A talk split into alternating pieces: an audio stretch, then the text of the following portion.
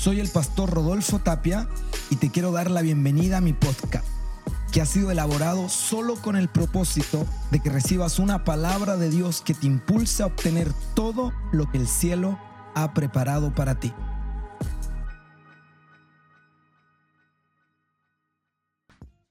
Hoy quiero terminar la serie Misión Retorno.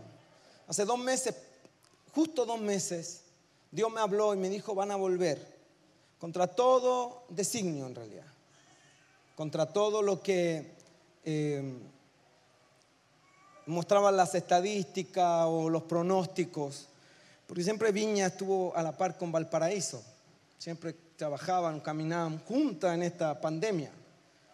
Y era casi imposible pensar que Viña del Mar pudiera pasar a fase 3 y nos diera la oportunidad de reunirnos así de forma tan masiva. Pero Dios me dijo, van a pasar. Su valentía, su fe. Y yo no sé usted quiera creerlo o no, pero yo creo que si estamos en fase 3, es gracias a esta iglesia que se mantuvo firme con las puertas abiertas, orando y predicando para que Dios nos llevara a esta nueva temporada. Y comenzamos una serie llamada Misión Retorno, donde comenzamos a hablar acerca del arca del pacto. El arca del pacto era una caja con dos ángeles cubierta de oro que dentro tenía tres cosas. Estaba el maná, que tipifica la provisión divina, las promesas de Dios. Estaba la vara de Aarón, que florecía, que tipifica la fidelidad, la gracia de Dios. Y estaban las tablas de la ley, que nos revelan las instrucciones de Dios para cada uno de nosotros. Y esta caja era el punto de conexión entre Dios y los hombres. Esa caja era el símbolo de la presencia de Dios para Israel en su peregrinaje por Egipto. Si el arca estaba con Israel, señal era de que Dios estaba con su pueblo. Y algo que Dios me habló fue de que el arca en, la Biblia, en los tiempos de Elí, fue secuestrada por los filisteos. Y Dios me dijo, eh, la pandemia fue un secuestro. Secuestraron a los creyentes, secuestraron a la humanidad y las enviaron encerradas a su casa. Y secuestradas del pánico, secuestradas, apresadas por el miedo. ¿Y cuántos de ustedes no recuerdan cuando partimos la pandemia que tenían temor si sobrevivirían o no, si algún hijo se te enfermaba? Porque estábamos bajo un ataque demoníaco. Y tiene que saberlo, fue demoníaco porque todo lo que no proviene de fe es del diablo, dice la escritura. Amén. Y la Biblia dice que el diablo vino a matar, a hurtar y a destruir. ¿A cuántos esta pandemia les robó la paz? ¿A cuántos de ustedes esta pandemia les robó la tranquilidad? Porque vino a robarnos. Secuestraron el arca y Dios me dijo, el arca tiene que volver a casa. Y empezamos a estudiar la ruta del arca, el recorrido del arca, y hoy llegamos a la última estación del arca. El arca llegó a la ciudad.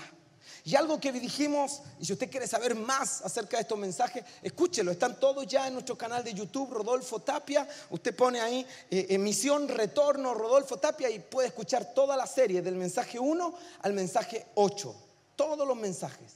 Pero algo que dijimos la semana pasada es que el arca, eh, por designio divino, fue a parar a la casa de Obed Edom, un granjero, que cuidó el arca tres meses y se le multiplicó todo prosperó, creció.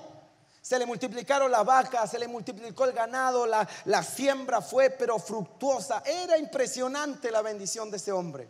Y lo que Dios nos dijo es que el arca llegó un momento en que cuando no la pudimos traer en nuestros intentos humanos, el arca tuvo que ir a tu casa. Y cuando el arca estuvo en tu casa, estos meses ahí tú levantabas tu mano, adorabas, cantabas, el arca bendijo a tu familia, bendijo tu casa, pero el arca no fue establecida por Dios para estar en la casa, el arca tenía que estar en la ciudad. Por eso David dijo, vamos a traer el arca de la casa de Obed a la ciudad de David. Y yo lo que he recibido de parte de Dios y la asignación que tengo para este tiempo es sacar al creyente de su casa y mandarlo a la ciudad. Porque en la casa tú puedes estar muy protegido, pero nadie está protegido detrás de las trincheras. Nadie está protegido por los muros de su casa si está lejos de la voluntad de Dios. La mejor protección que Dios puede darte es cuando estás en el centro de su voluntad. Y el llamado que yo estoy haciendo es,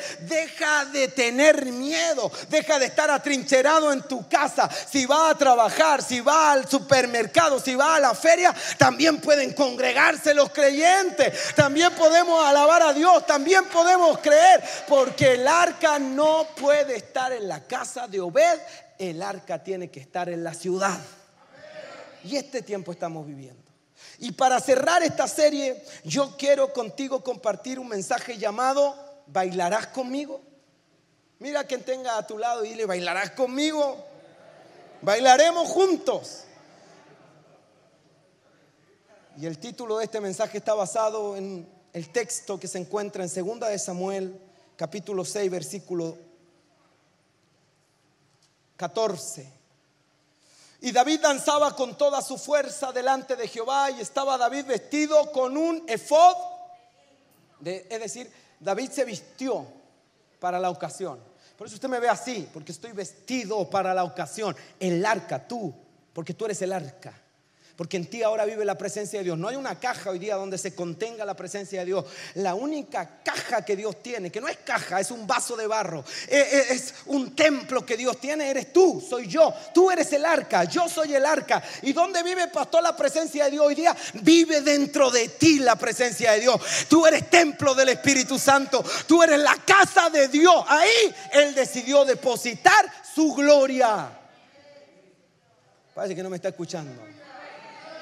No, es que tú no eres la casa del diablo. Tú no eres la casa del pelambre. Tú no eres la casa de la mundanalidad. Tú no eres la casa donde el diablo aloja toda la porquería que el mundo vota. Tú no eres la casa de la perversión. Tú no eres la casa de la promiscuidad. Tú eres la casa del Dios santo, santo, santo. Tú eres casa de Dios. Y todo lo que Dios nos ha dicho del arca lo está diciendo de ti. Así como el arca iba, la presencia de Dios estaba allí. Así donde tú vayas, la presencia de Dios va a estar contigo. ¿Lo cree? Amén. Y dice que David y toda la casa de Israel conducían el arca de Jehová con júbilo. Por eso no puedo entender evangélicos amurrados. Cuando el arca está, la presencia está ahí. Hoy qué júbilo hay aquí, increíble. No, no, no tanto júbilo, iglesia, nos podemos asustar. A ver, yo quiero escuchar cuántos trajeron su mejor grito de júbilo a la cuenta de tres. Un, dos, tres. No, eso se. Mira, cuando, cuando ganaba Colo Colo, gritaba y más. Yo te estoy hablando de la presencia de Dios, lo más hermoso del mundo. A ver, yo quiero saber cuántos aquí pueden dar un grito de júbilo. ¿Quién vive? Ah, ahí sí. Venían con el arca y traían júbilo y sonido de trompeta. Y cuando el arca llegó a la ciudad de David, ¿dónde llegó el arca? Digan conmigo, el arca debe estar en la ciudad. Aconteció que Mical, Miki diga, Miki, Diga Miki. ¿Cómo se llamaba la hija de Saúl? Mical, la Miki, Miquita. Aconteció que Mical, hija de Saúl, miró desde una ventana y vio al rey David que saltaba y danzaba delante de Jehová y lo, lo menospreció en su corazón. Metieron pues el arca de Jehová y le pusieron en su lugar, en su lugar, en medio de una tienda que David le había levantado y sacrificó David holocaustos y ofrendas delante de Jehová. Durante muchos años David fue un proscripto. Era un hombre perseguido. Era un hombre a quien eh, eh, los guardias del palacio real lo perseguían. Él no había cometido ningún delito, pero era tratado como un delincuente. A pesar de que no había hecho nada, tenía que andarse escondiendo en las cuevas y en el desierto porque estaba perseguido. ¿Y por qué estaba siendo perseguido? Estaba siendo perseguido nada más ni nada menos que por el rey de la época, el monarca, el rey Saúl que a todo esto se había convertido en su suegro, porque cuando David defendió al escuadrón del Dios viviente, defendió a Israel frente a ese Goliat que medía casi cuatro metros y lo mató, él recibió como recompensa a Mical, hija de Saúl. Es decir, David estaba siendo perseguido por su suegro. ¿Por qué? Porque al suegro le entró el celo y le entró la envidia. El pueblo cuando vio que David mató a Goliat, el pueblo comenzó a decir, Saúl mató a mil, pero David a sus. Y se llenó de celo este hombre. Y se llenó de amargura y comenzó a perseguir con ira, con rabia, con furia a este pequeño pastorcito de ovejas. La vida de David no fue fácil. Tuvo que andar escondiéndose entre cuevas, siempre temido, temiendo por su vida, siempre asustado, temiendo, porque estaba siendo perseguido. Tampoco las cosas se le hicieron fácil a David, a David cuando finalmente asume el trono.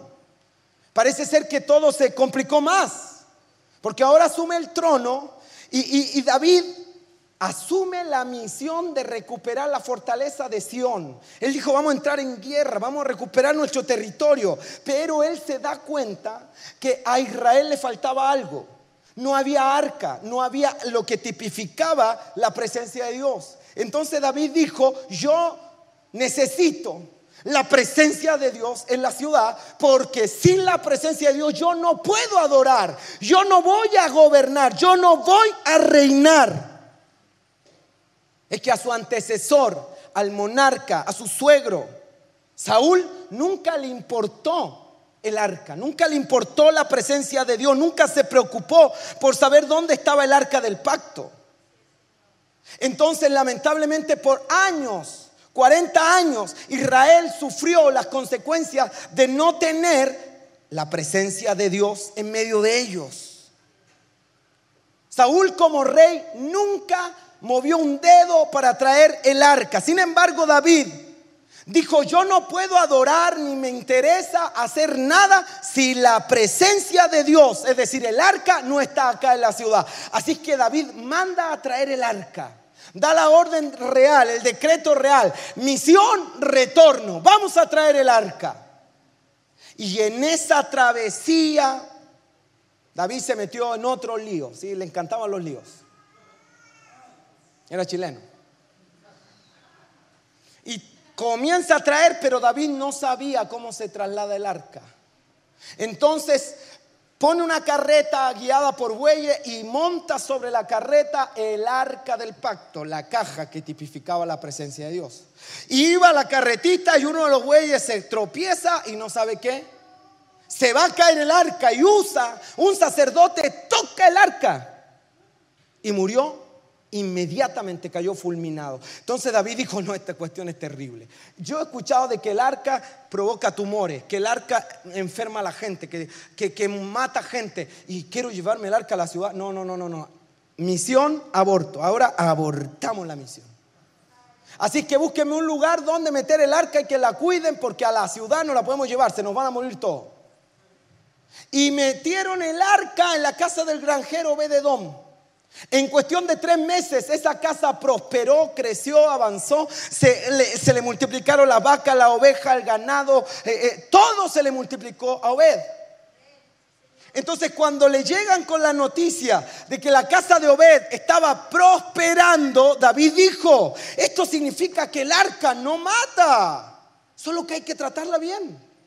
Hay que honrarla. Porque si bendijo Obed, yo quiero esa bendición en la ciudad. Así que vamos a continuar en la misión retorno y ahora vamos a tener que saber cuál es el protocolo para traer el arca. Y David fue ahora a traer el arca de la casa de Obed a la ciudad. David tenía buenas intenciones, solo que ignoraba que había un protocolo para traer el arca a la ciudad. Había un protocolo, no se cargaba en carreta, la tenían que trasladar los levitas sobre sus hombros. Así que cuando David decide traer el arca de regreso, no cabe más en su alegría, lleno de gozo. Después de tanto tiempo de exilio, de ser ofendido, de ser perseguido, de guerra, de soledad, de angustia, David ahora al fin está viniendo con el arca de regreso a la ciudad. Y cuando David ve que la presencia de Dios, el arca, cruza las puertas de Jerusalén, no cabe en su asombro, no cabe en la alegría enorme que estaba viviendo. Entonces déjame ubicarte en la historia, por favor, para que tú entiendas qué era lo que estaba viviendo David, qué era lo que estaba viviendo Israel, años de vacío, de sequedal, años de no tener un contacto con Dios. Y la pandemia a muchos aquí le provocó eso. Le provocó como que nos desconectamos con Dios. Y lo que habíamos vencido por la misericordia de Dios, ahora vuelve a levantarse como un gigante. Israel estaba en esa condición. Y me encantan los salmos. Porque David en los salmos revela todos sus sentimientos. Y los salmos son, Shakespeare es una alpargata al lado de David. Él escribe, estoy en angustia, siento que me muero. Y después en el otro salmo, estoy rebosando de alegría. Él cuenta todo. Eh, no quiero pecar más, soy un vil pecador. Y después dice, pero el Señor me, me libera y el Señor me da. Entonces, los salmos nos revelan los estados de ánimo del monarca, del rey David. Sin embargo, hay un salmo que revela lo que estaba pasando David en este episodio. Y el Salmo 30 dice, yo, perdón, tú cambiaste mi lamento en baile y desataste mi silicio y me ceñiste de alegría. ¿Qué significa esto? David había pasado por momentos de mucho dolor, de mucha tristeza, de mucha angustia, de mucha soledad, de mucha guerra en su contra, pero al fin estaba viendo cómo después de la noche comenzaba a asomarse el sol. Y yo vine a profetizarle a alguien aquí que han venido guerras, ha venido oscuridad, ha venido soledad, ha venido dolor, pero viene el día. Eso te dice Dios hoy, viene el día. El sol vuelve a y lo que era una derrota, un fracaso, de la noche a la mañana se convierte en tu mayor alegría. Por eso David dijo, has cambiado mi lamento en baile. También él dijo, la angustia dura toda la noche, pero hay un día en que por la mañana viene el gozo. Alguien aquí tiene que recibir esa palabra. La angustia no es para toda la vida, la prueba no es para siempre. Viene el gozo, viene la alegría vas a volver a sonreír, vas a volver a danzar. ¿Alguien lo cree? Yo lo creo. Entonces David había capturado la fortaleza de Sión, había traído el arca a Jerusalén. Imagínate el ambiente, estaba eléctrico, se había electrificado el ambiente. La atmósfera estaba eléctrica. Había una estela de alegría, de gozo, de algarabía. La gente cerró sus negocios ese día para ir a ver ese acontecimiento. No había nadie en, ninguna plaza de la ciudad. Todos estaban ahí, expectantes que volvía el arca. Nadie estaba viendo Netflix. Nadie estaba eh, eh, eh, tomándose un café. No, estaban ¿dónde? Ahí, esperando, el arca va a entrar. Y cuando se abren las puertas, se apoderó una alegría tan grande de David, tan grande en David, que fue congruente con el asombro del pueblo, de toda la gente, porque la gente hizo, wow. Y miraban a David asombrados, porque David está con sus ropas reales, pero se da cuenta que no puede adorar con su traje real, con su lino de efod. Y entonces el, de, el rey debe haber dicho algo así como, porque no le llevaron un camerino? No, andaba un asistente que le pusiera otros zapatitos para que pudiera bailar mejor. Entonces el rey dijo, todo esto como que me sobra. Y agarró algo que tenía acá que se llama corona y dijo, guárdemela porque me sobra la corona y no tengo libertad, y me da miedo que se me caiga, así que guárdeme la corona, guárdeme mi trajecito de lino y de fo, guárdeme los zapatitos, guárdeme la ropa real, porque ahora ya no es un rey el que celebra que el arca volvió, ahora es un adorador el que va a danzar remolineando porque la presencia de Dios volvió a la casa. Esta ropa me incomoda. Yo quiero danzar a Dios como lo hacía cuando estaba cuidando ovejas en el campo. Como le danzaba a Dios ahí, sin fama, sin aplausos, sin like, sin seguidores. Así voy a volver a danzar hoy día, dijo David. ¿Y qué cree? Se quedó en boxers reales. En calzoncillos. El rey bailando en calzoncillos de lino. Y no es que era un exhibicionista, porque algunos aquí capaz dicen, ah, voy a agarrar papa. No. Es que él sentía que tenía que alabar a Dios de alguna forma y la, la ropa no lo dejaba ser libre. Oiga, los reyes no se quitan la ropa para bailar con el pueblo. Los reyes no hacen esto de quitarse la corona. Pero David en este episodio de la Biblia deja de ser un rey y se convierte en un niño pequeño que baila, que danza y que está tan feliz porque le está recordando todas esas experiencias que él vivió cuando cuidaba ovejas, porque David siempre oyó la música del Espíritu. Él oía la voz de Dios, la música del Espíritu. Y alguien que oye la música del Espíritu baila con gozo en las peores tormentas. Alguien que oye la, música del Espíritu celebra sin inhibiciones. Alguien que oye la música del Espíritu no está preocupado del dolor, del fracaso, de la vergüenza. Alguien que está oyendo la música del Espíritu pierde la compostura y se pone a danzar para su rey. Alguien tiene que decir amén. Aquello no era parte del protocolo real. Entonces yo me imagino a los francotiradores, tipos armados, por ahí en los muros de Jerusalén, mirando. ¿Por qué? Porque se corrió el rumor de que el rey, el rey, Iba a andar entre el pueblo caminando.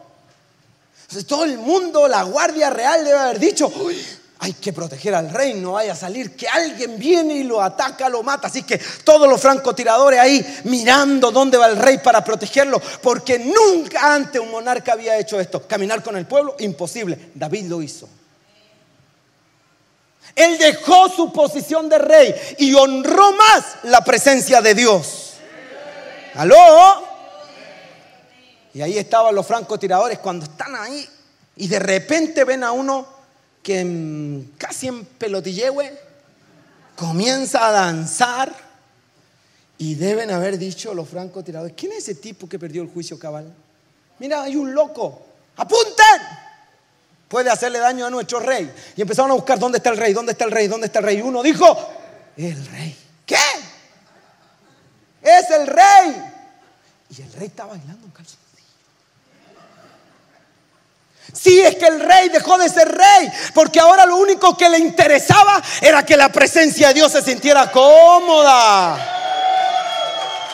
Él quería honrar la presencia de Dios y le importó un pepino el protocolo, le importó un pepino lo que la gente fuera a decir, lo que las viejas chismosas iban a decir, mira el rey cómo baila. A él no le importó y él quiso honrar la presencia de Dios. Yo no sé aquí cuántos quieren honrar la presencia de Dios los días que vienen y no le va a importar lo que diga la vecina, lo que diga la caguinera de tu barrio, no te va a importar porque tú vas a honrar lo único que te cambió la vida. Tú vas a honrar aquello que te libertó de la depresión. Tú vas a honrar aquello que te sacó de la locura y vas a danzar a Dios como el primer día, porque la presencia de Dios debe ser adorada.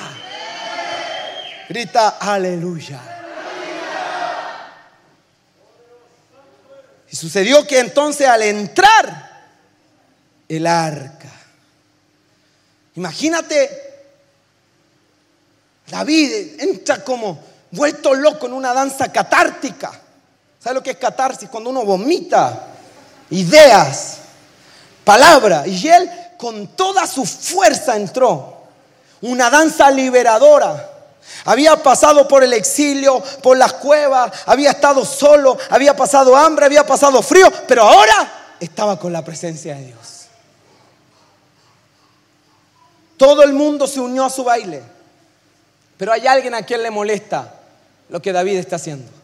Una muchacha, una mujer, una dama. Nada más ni nada menos que la reina. La primera esposa de David, estoy hablando de Mical, la hija de Saúl. Y ella, la escritura nos dice ahí en el versículo 20, Volvió luego David para bendecir su casa y saliendo Mical a recibir a David. ¿Dónde estaba Mical? Estaba en la ventana mirando a David, como David se había empiluchado para danzar al Señor. Ella estaba desde la ventana mirando cómo este hombre danzaba con tanta fuerza. Yo quiero que haga un stop aquí. Porque me llama profundamente la atención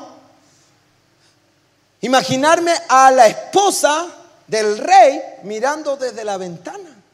¿Qué hace esta mujer adentro del palacio si su esposo está celebrando afuera? ¿Qué estaba haciendo Mical adentro? ¿Se estaba haciendo la uña? ¿Qué estaba haciendo? ¿Viendo Netflix? Estaba haciendo pilates. ¿Qué, qué hacía? Tejiendo. ¿Por qué Mical no estaba con David? ¿Acaso no era la posición de la reina estar al lado del rey? ¿Qué pasa con esta mujer? Eso me llama la atención. Y dice que cuando vio al rey que estaba saltando y bailando delante del Señor, sintió un profundo menosprecio de él, por él lo menospreció y a mí me lleva a pensar muchas cosas. Y lo primero es que esta muchacha no estuvo en la cueva de Adulán con David. Esta muchacha no estuvo en los desiertos. Esta muchacha no estuvo eh, en la guerra con David. Esta muchacha no estuvo en las cuevas que tuvo que atravesar David. Por eso es que ella no podía entender lo que David estaba experimentando mientras danzaba. Y se me ocurre, sin ánimo de prejuzgar a esta mujer, es que ella en un momento, en este conflicto que existía entre David y Saúl, tuvo que tomar una decisión. ¿Era su esposo o era su papá? Y por lo que me deja entender eh, este pasaje es que ella tomó la decisión por su padre, porque si no hubiera estado al lado de su marido. Mical la que ayudó, porque no es que Mical toda la vida haya sido mala, no, ella ayudó a David a, escapar por una ventana, pero lamentablemente ella no escapó con él. Ella amaba el palacio de Saúl. A ella le gustaba la religión, a ella le gustaba los protocolos reales. Ella había sido criada como una princesa y ella no estaba dispuesta a renunciar a eso para irse a una cueva con su esposo. ¡Qué locura! No, yo aquí me quedo. Y tú si puedes sobrevive y vuelves. Ese es mi cal. Y resulta que ahora esta mujer está completamente mente avergonzada de su esposo. Ella no pudo entender que este hombre danzaba con toda su fuerza porque hasta hace unos meses atrás estaba en una cueva escondido, estaba siendo perseguido, pero ahora al fin estaba libre. Ella no podía entender lo que David estaba oyendo, porque del palacio a, esa plataforma de baile había mucha distancia. Ella no podía oír la música del Espíritu, porque hay gente que nunca va a oír la música que tus oídos están escuchando, porque hay gente que es ciega, hay gente que es sorda, hay gente que no hay cómo pueda ver o entender tu alegría y tu gozo. Por eso hay gente que te dice, ¿cómo va a ir a la iglesia? La pandemia. Es que no tienen oídos para percibir lo que tus oídos están escuchando, esa música del Espíritu, ese llamado del Espíritu, esa voz del Espíritu Santo que te dice, ven, corre a mí, ven y dancemos. Eso no todo el mundo lo está viendo, no todo el mundo lo está escuchando. Y te dicen fanático, te dicen religioso, pero yo vine a decirte, siéntete feliz de oír esa música, porque es la música del Espíritu. Ese aplauso para Jesús, dalo con todas tus fuerzas.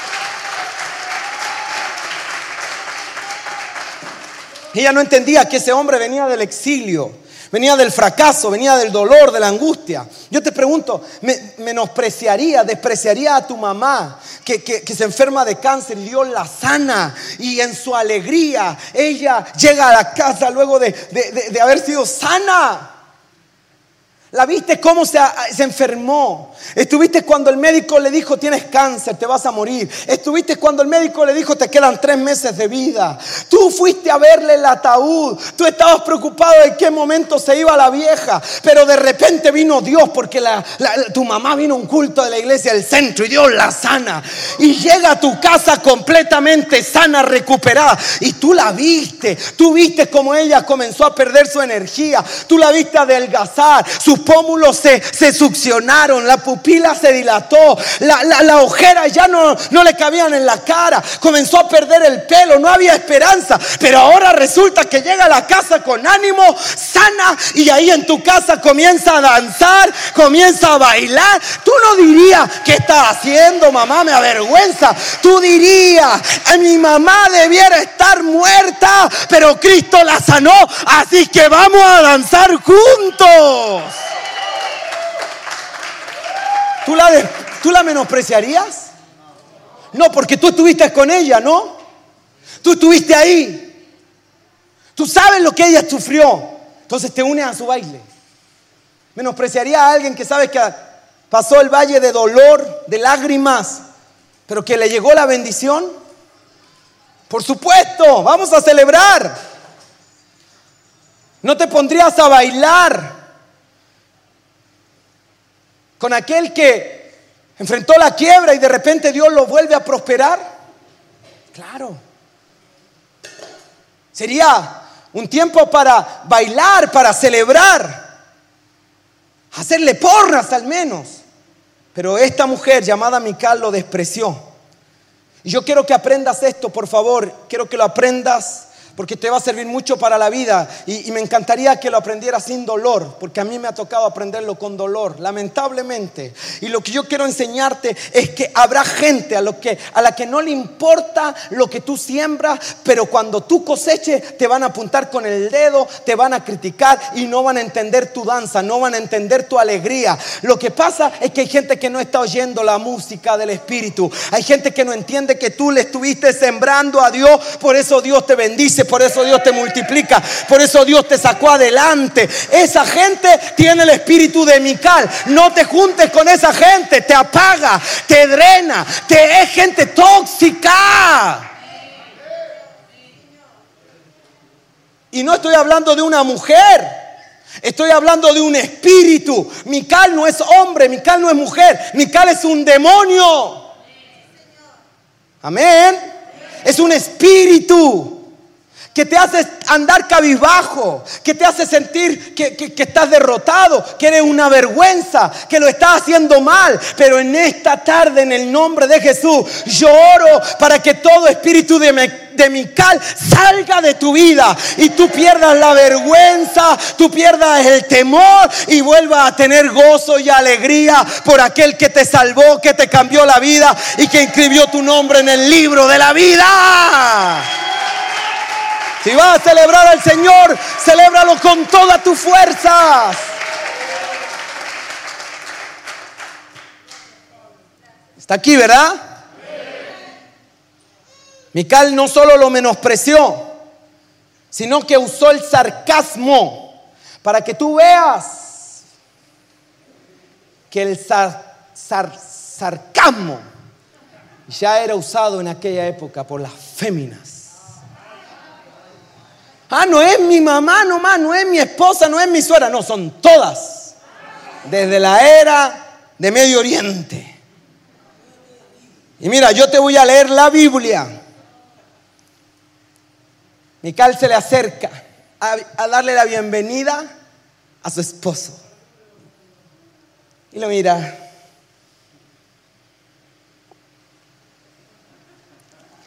Qué distinguido qué hermoso te veías. O sea, hello. Wow, wow, wow. Un aplauso al rey. ¿No te da vergüenza? Bailaste como un cualquiera.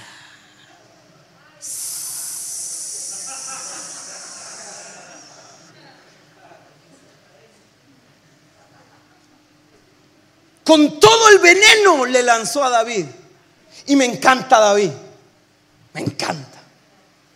Porque algunos de aquí hubieran sido David, le hubieran dicho, uy, mi reina, mamita, ay, mi amor, perdóname.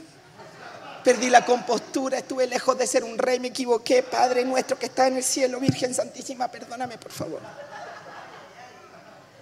David no. David le dijo, ¿qué? Y ella le volvió a repetir, sí, distinguido rey, que se desnuda frente a las esclavas de sus generales, como un cualquiera. Ahí se acabó el matrimonio de David. Te lo digo de verdad. Ahí murió su matrimonio. Ella con toda su ironía, acusando al rey, tratándolo como un cualquiera, humillándolo. Cualquiera que vio la escena de fuera debe haber dicho, ¿qué están conversando el Tito con la Susana? Porque no es que la reina vino a gritarle, no, no es que vino a decirle, ¡Ey, rey! No, ella vino con toda su dijura, toda dije dulce. Y todos deben haber dicho, ¿qué estarán hablando? ¿No? Deben estar planificando las vacaciones. No. Ella estaba lanzándole todo el veneno que tenía. Y me encanta la respuesta de David. Porque David dijo, bueno, si de ironía se trata, aquí te va mi respuesta.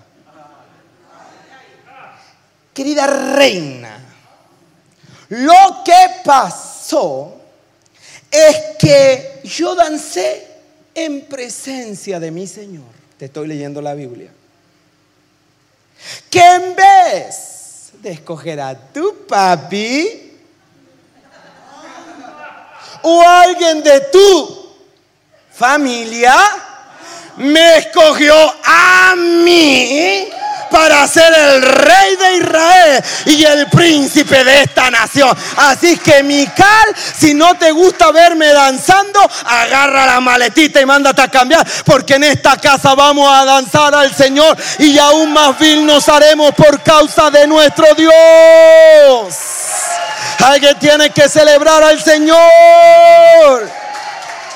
David le dijo yo que tú, Mical, me voy a un baby shower con las amigas Me voy al mall, me voy al HM, pero aquí no te debieras quedar porque voy a seguir rebajándome más por la causa del Señor. Voy a seguir bailando más. Mira que el gozo que tengo no me lo pagas tú ni nadie. Alguien tiene que decir amén. Y ahí se acabó el matrimonio de David. Es que las vestiduras reales representan al rey, representan su identidad. Así como eh, eh, la vestimenta de un militar representa su autoridad, como la placa de un policía representa su identidad policial, su autoridad, así como un cuello clerical o, eh, ¿cómo se llama? La sotana representa un sacerdote, así la vestidura real representaba al rey.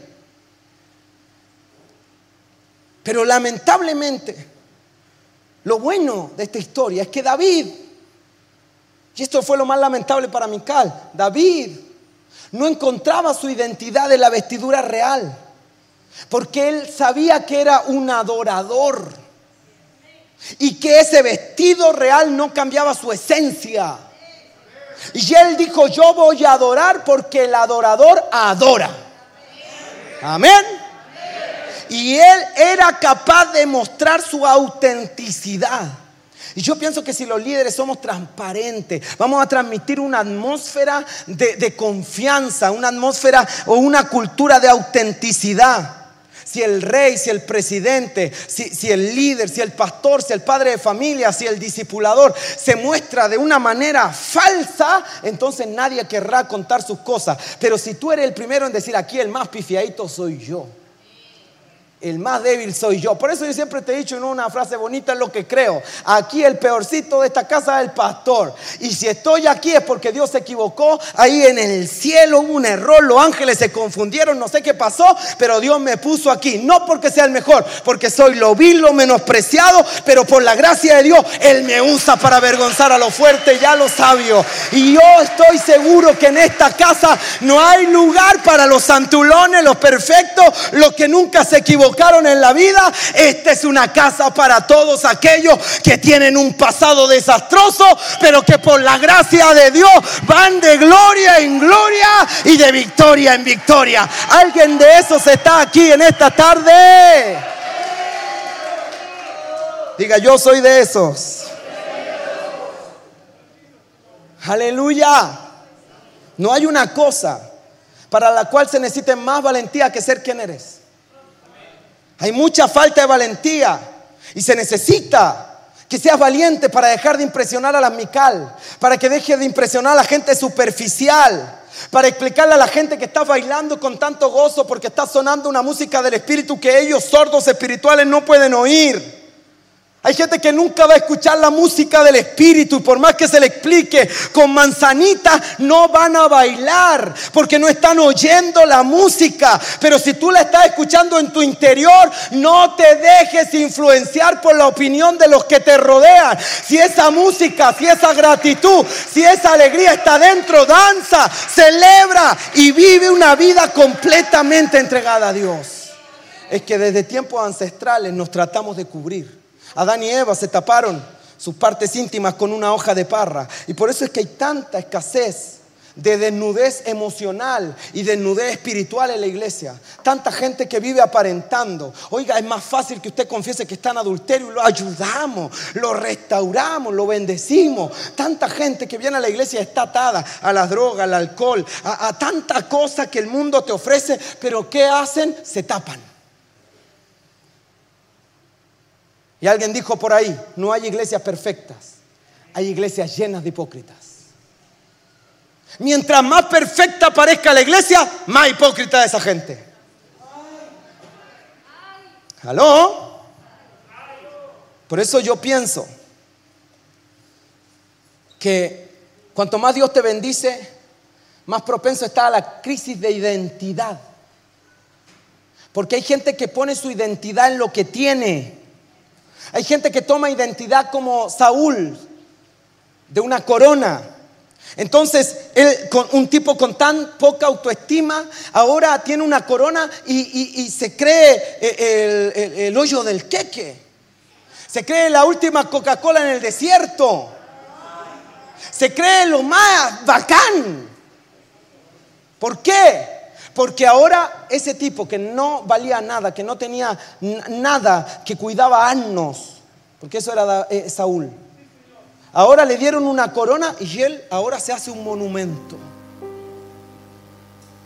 ¿Sabe cuánta gente pone su identidad en, en la plata? Y eso que era una bendición de Dios lo terminan adorando. Eso que era una bendición de Dios lo termina esclavizando. Entonces cuando tienes platita en la cuenta, uy, vamos al culto, vieja. Claro, pues después nos vamos a comer una parrilladita, por supuesto. Invita por último, postito.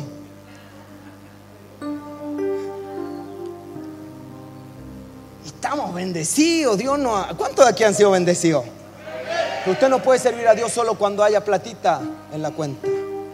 Usted no puede poner su identidad solo cuando haya prosperidad. Tiene que poner su identidad en lo que Dios dice de usted y punto.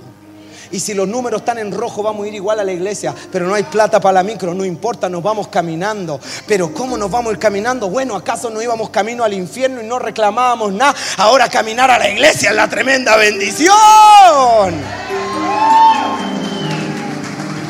¿Cuántos dicen amén conmigo a eso? Tu identidad no puede estar basada en tu cónyuge. Mujeres que viven atadas a la opinión del esposo.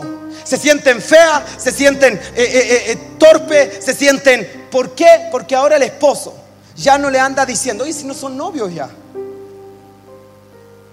y no le anda diciendo, hay que se te ve bonito, hay que se te ve hermoso, hay que se te ve acá. Entonces la mujer ahí amargada, arruinada, porque puso la identidad en la opinión del cónyuge. Y el cónyuge varón, de repente tú lo ves que va a trabajar así. Y uno le pregunta, pero ¿qué te pasa? ¿Va a ir al trabajo? ¿Va a ir para dónde?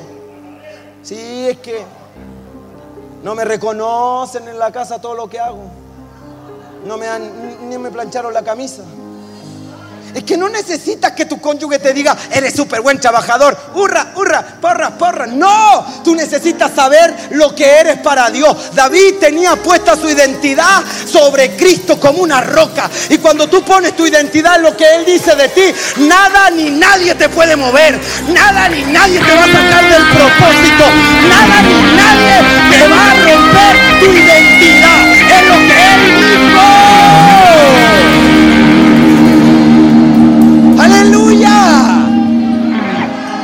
¿Cuántos están aquí?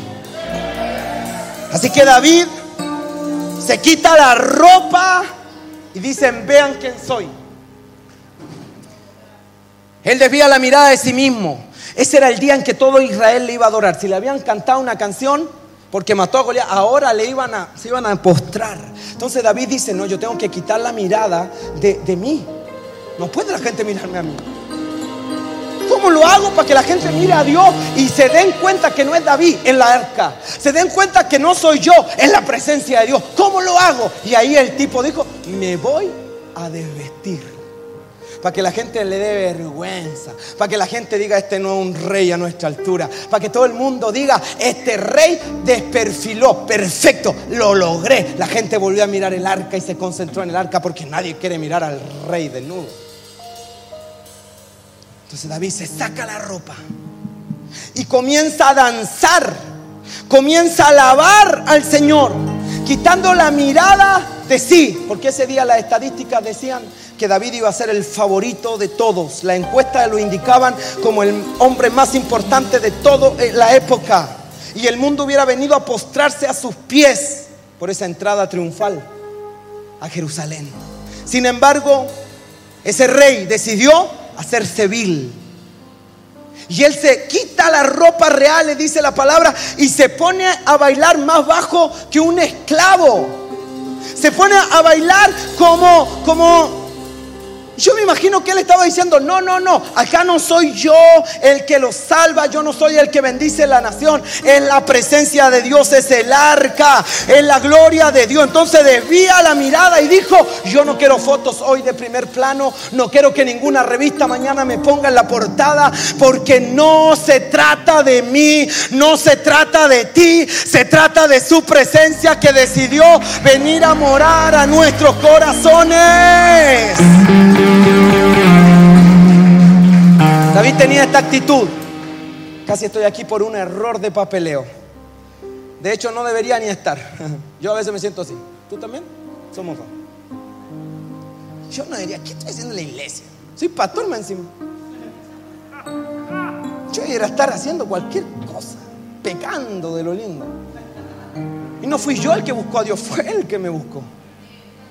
Entonces no se trata de mí, no se trata de ti, se trata de Él. Y David se está despojando de sus vestiduras reales. Él está consciente que nada de lo que tiene le, le pertenece. Porque David sabe que hoy puede estar en el palacio, mañana nuevamente escondiéndose en una cueva. David no vive aferrado a su trono, David vive y quiere vivir como un adorador. Así que él le dice, Mical, si usted no entiende, allá usted agarre su maletita y váyase a vivir a otro lado como reina, pero en esta casa no vamos a vivir como reyes intocables, como los santos ungidos, como los perfectos. En esta casa vamos a vivir como adoradores. En el tiempo del bien adoraremos, en el tiempo del mal adoraremos, en la prosperidad adoraremos, en la pobreza adoraremos, en la victoria adoraremos, en la adoraremos, porque esta casa no será llamada casa real, casa de gente de alta alcurnia. Esta casa será llamada casa de adoradores.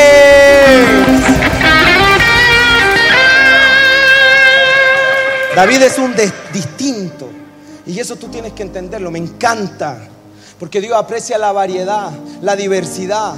Y, David eh, la Biblia dice que somos un cuerpo y cada miembro es distinto del otro. Y cuando la Biblia dice en Lucas 4:18 que Él vino a libertar a los cautivos, no solo vino a librarnos del pecado, sino a quitarnos el chaleco de fuerza psicológico que nos metieron. La religión organizada nos metió en la cabeza, esto no es de Dios, esto no le agrada a Dios, estas luces no son de Dios, esta música no es de Dios, ese predicador no es de Dios, porque nos metió en la cabeza un montón de mentiras, de tontería, lo que no le gusta, lo que no hagan, lo que no quiere. Y yo no te estoy llamando a ser liberal. No, yo sé que Dios aborrece el pecado. Yo estoy consciente de eso. Pero también estoy muy consciente que necesitamos ser libres de nuestros protocolos. Ser libres de toda nuestra estructura, de nuestra solemnidad. Y recordar lo que éramos sin Jesús. Lo que hacíamos allá cuidando ovejas. Como el rey de reyes puso sus ojos sobre mí.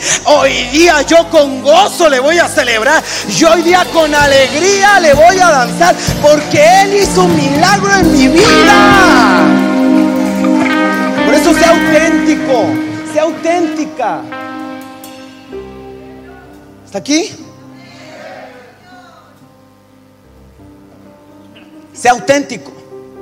No diga yo quiero ser como Él. Yo quiero ser como aquel. No, sea usted. Eso es todo. Amén. Sea usted. El mismo Dios de Abraham es el Dios de Isaac. Dos personas diferentes. Que Dios tiene su proceso. Con pecado diferente, historia diferente, pasado diferente, pero el mismo Dios. Y ese Dios de Isaac también es Dios de Jacob.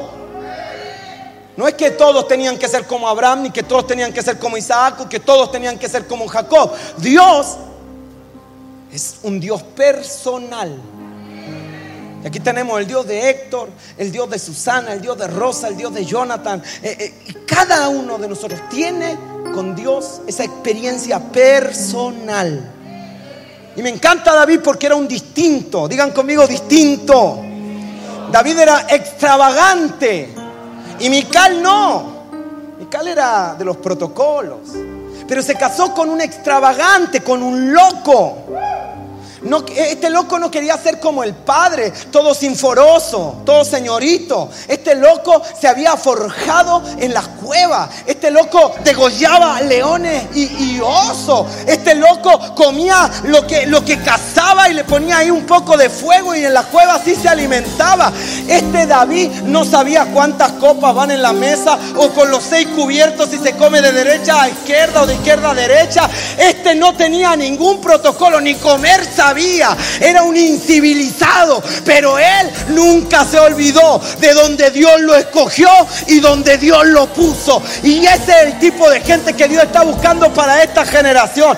No te civilice, no te acomode. Este es el tiempo de volver a ser loco por el rey. Este es el tiempo de volver a ser tú auténtico. Mical tenía modales, amaba el protocolo, David era un adorador. Y el que salió de la cárcel y tenía una condena de 50 años y Dios hizo un milagro y lo saca en libertad. Ese tipo va a andar por la calle y va a decir, yo hace media hora tenía que haber estado preso. Ese tipo va a andar en la calle diciendo, yo no sé cómo agradecerle a Dios. Ese tipo va a andarle predicando a todo el mundo porque tenía que haberse podrido en la cárcel y Dios le dio la libertad. A esa persona que Dios la saca de la UCI, del coma, del cáncer, que debiera haberse ido a la morgue bien frío, pero Dios lo sacó no, no va a salir por las puertas del hospital calladito y todo así como callado, como hay gente aquí hoy día que está toda timidona. Ese que estaba a las puertas de morir, si sale sano, va a correr, se va a echar a correr para llegar a la iglesia. Va a andar en la población diciéndole a todo el mundo, hey, Jesús me sanó, yo me iba a morir, Él me dio vida nueva.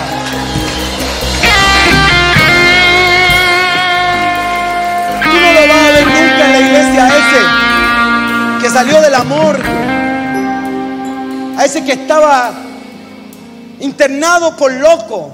No lo va a ver, no lo puedes ver en la iglesia así.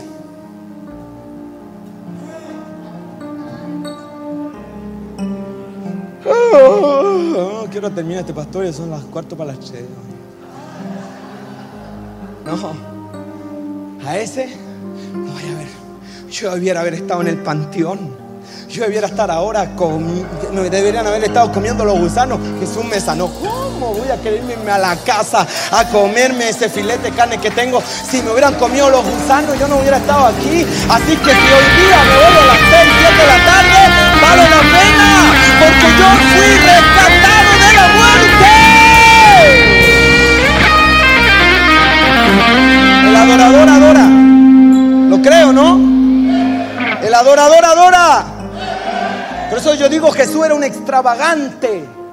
Extravagante la persona, según el diccionario, diferente en el modo de pensar y en su manera de accionar. Jesús era un extravagante. La religión le ha cortado la uña, le ha limado la uña a Jesús, el león de la tribu de Judá. Ahora lo tenemos como sanitizado. Lo tenemos eh, como, como, como más pulcro, no sé. Ahora no es el león, Controla un león, a ver si puedes. No, pero ahora Jesús ya no es un león. Para los evangélicos Jesús es un señorito que tiene que pedirte permiso para todo. Por favor. Él es el rey del universo. Él es el león. Él ruge y la tierra se estremece. Él habla y se cambia todo, se transforma todo. Él pone su pie en un territorio y los demonios comienzan a caer. Los demonios empiezan a echarse a volar porque Él no es un diosito pequeño. Él es el Dios todopoderoso. ¿Está aquí o no está aquí? Pastor, ya es tarde. Jesús ama el orden desorden en su culto. ¿Qué Jesús ama el orden? El Jesús que yo leo en la Biblia sanaba el día de reposo, limpiaba a los leprosos, perdonaba a las prostitutas, se iba a meter a las verdaderas cuevas a sanar a los, a los endemoniados. Al Jesús que yo veo entra al templo y da vuelta a las mesas. Al Jesús que yo veo hace alboroto donde quiera que va. A ese Jesús yo lo veo en la fiesta con los, con los gentiles, con los recaudadores de impuestos. Él hablaba con los samaritanos. Él se sacaba fotos con los peores de su época. Ese es el Jesús que yo leo en la Biblia. No sé a cuánto aquí le hace sentido ese Jesús. No, pero tenemos como una versión aséptica, limpia, sanitizada, endulzada de Jesús. Le echamos alto alcohol gel y le pusimos mascarilla para que no se vaya a enfermar del virus. Los civilizados eran los fariseos, hermano. Jesús escogió tipo incivilizado, los dos eran gente incivilizada. Juan el Bautista, ¿qué tenía de civilizado? Se vestía con pieles de camello, comía langosta y se vivía en las cuevas. Pero Dios los cogió. Pero en un momento aceptamos a Cristo y, y al día de hoy nos empezamos a llenar de vergüenza. Y esa vergüenza es timidez. Y esa timidez se produce como falta de agradecimiento por el Padre. Y no me diga, ay pastores que Dios ve el corazón. Porque aunque mi hijo me diga, sí papá, está bonito, yo le voy a decir, pero hijo, dime algo. Dios ve mi corazón, papá, tú ve mi corazón.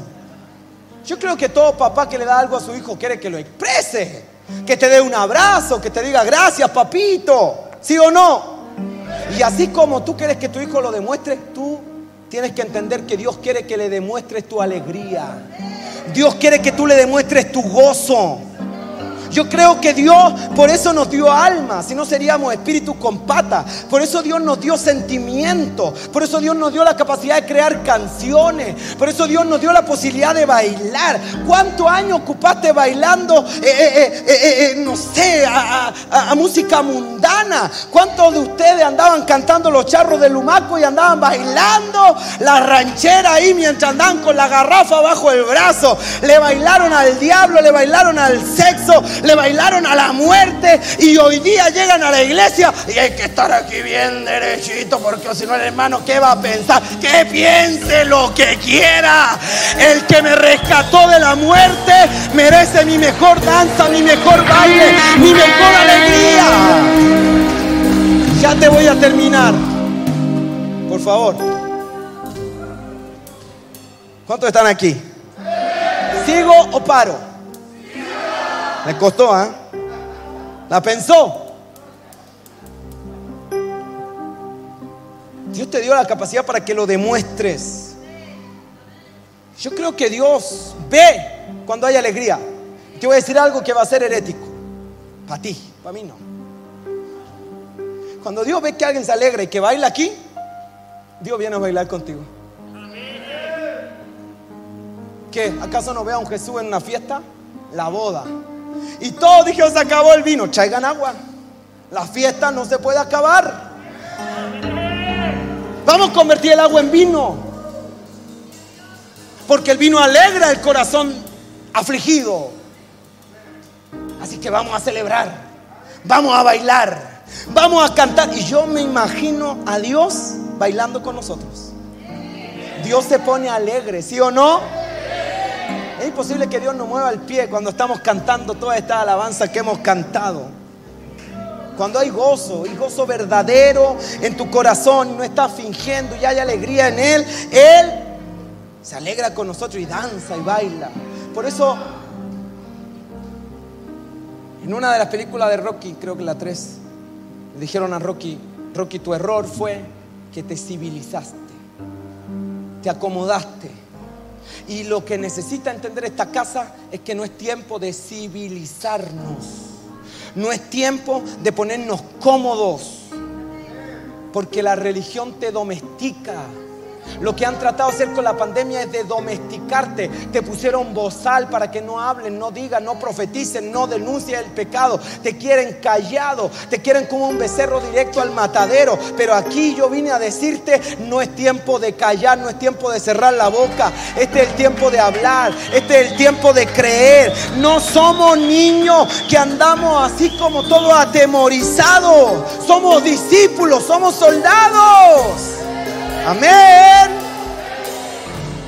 Tan civilizados como niños. Así, todo, todo ordenadito, todo bien.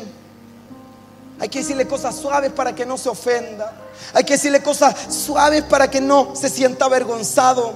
Y yo creo que ese tiempo en la iglesia del centro se acabó. Se acabó el tiempo de cambiar pañales, andarle sacando flato a la gente para que no se ofendan, porque todo tiene que ser papilla, todo tiene que ser bien molidito para que no se vaya a atorar. Si te atora este mensaje, bueno, habrá una casa donde no te atore. Pero aquí hay gente que viene a comer por otro. Aquí hay gente que viene a comer comida sólida, porque Dios nos está buscando en esta generación para darle la vuelta al infierno y traer la gloria de Dios a esta ciudad. Alguien tiene que decir amén.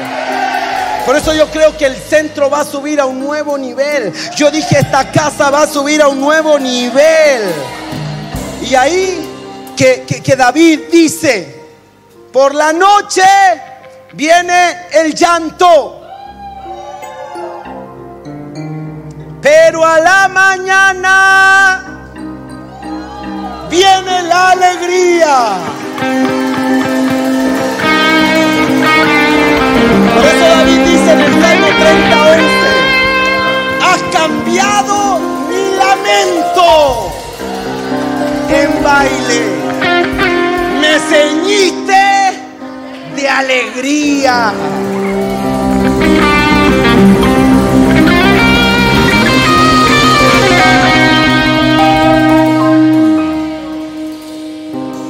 ¿Cómo no iba a decir esto? Si andaba escondido en las cuevas, ahora era rey.